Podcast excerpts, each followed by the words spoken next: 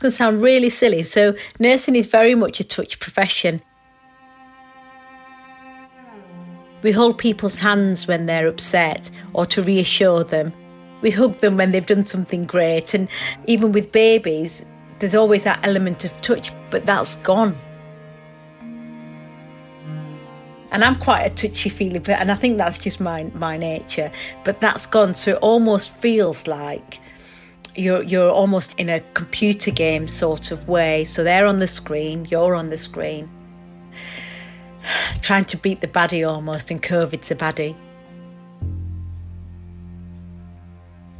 My name is Robana Hussein Mills, um, and I currently uh, work as a practice nurse in Nottingham City.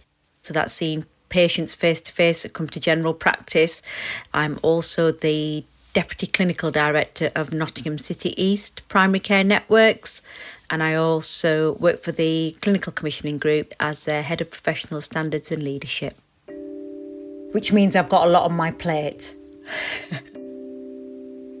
Ways of working have changed really quickly. I can honestly say, literally overnight. So, for example, in my primary care network, we have a lot of homeless people, and those homeless people were put in a hotel. Before, when we're trying to get hold of homeless people, it's really tricky to try and get them to come into any sort of setting to get care. But because they were all in one area, we decided to take those um, professionals, those experts out into the hotel. It worked a lot better, a lot better sex work and illegal drugs uh, went down. The homeless people were more happy to have prescription medication rather than buying it illegally off the street. Their mental health improved because they were getting the proper um, treatment.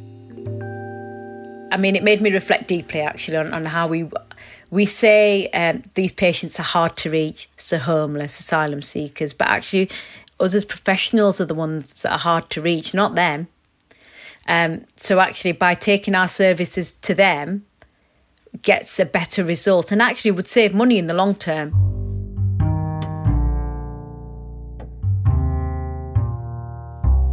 Was just mind blowing. All these barriers for many years, and the NHS have had that they can't do this and they can't do that. Then overnight, it's all changed. We've learned that we can work together across organisations. When the chips are down, we can really work across organisations. For example, we have a private hospital who said, uh, you know, our outpatients is closed, but our nurses are still here. So if you want to send your patients over to have their bloods taken or their stitches removed, then just please send them over. I mean, this would never happen in a normal world. You'd have to go through, jump through 150 million hoops to get that done.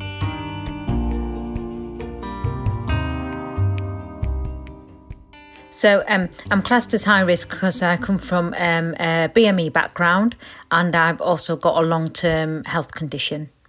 Because I was a high risk, then that meant I had to work from home. And, and recently I've been told it, it will be for the foreseeable future. And when they told me the second time, which is only a month ago, I wasn't that keen to be honest because it is isolating. I can sit on and take telephone calls, I can telephone triage, I can do online video consultations, but actually just being there gives me that sense of belonging almost because you are a part of that group and working towards a greater good. And it's really hard to feel that when you're on your own.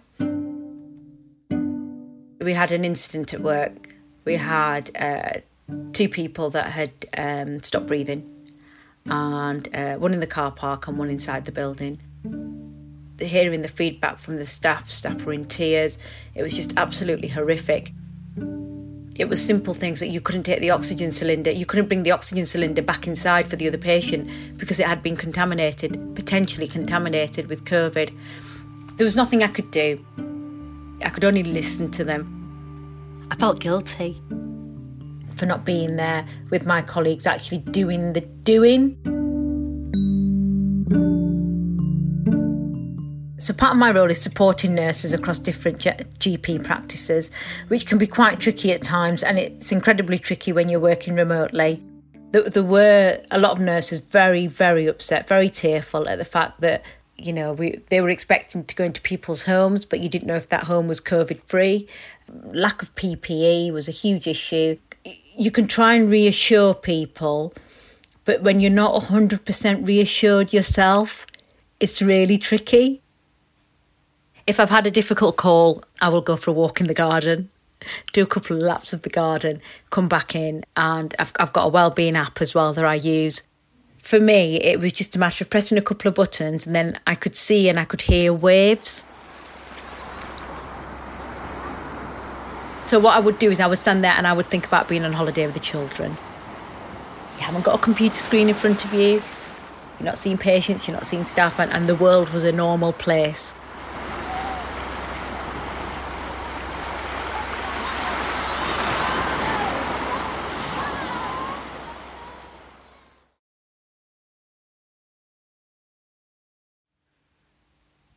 I'd been on, running on empty for so long, and then I just started feeling unwell mentally and physically, which I couldn't really understand physically because I wasn't. It wasn't like I was rushing around anywhere, but my mind was racing because there were so many meetings, so many people that needed support.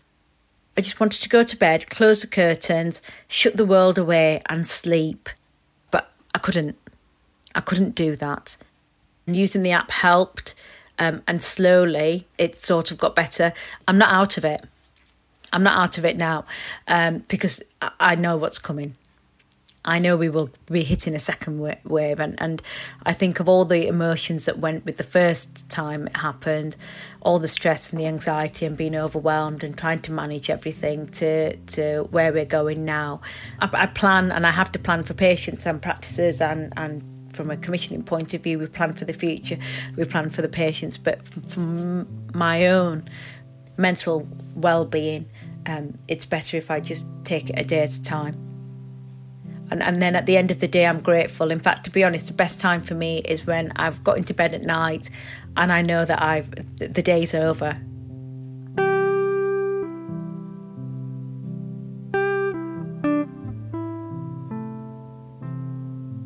if I could go back eight months after everything I've been through, I would have turned around and said to myself that you are enough. Robana, you are enough. And please don't think it, it just has to be you. Because I'm very solution focused, so I have to get a solution and fix something. Um, and it's what nurses do. We fix somebody's pain, we hold their hand, we walk through the grief with them. But this is something that we, I can't do alone. Yeah, I think that's what I would have said and get some sleep. Get some sleep, Robana.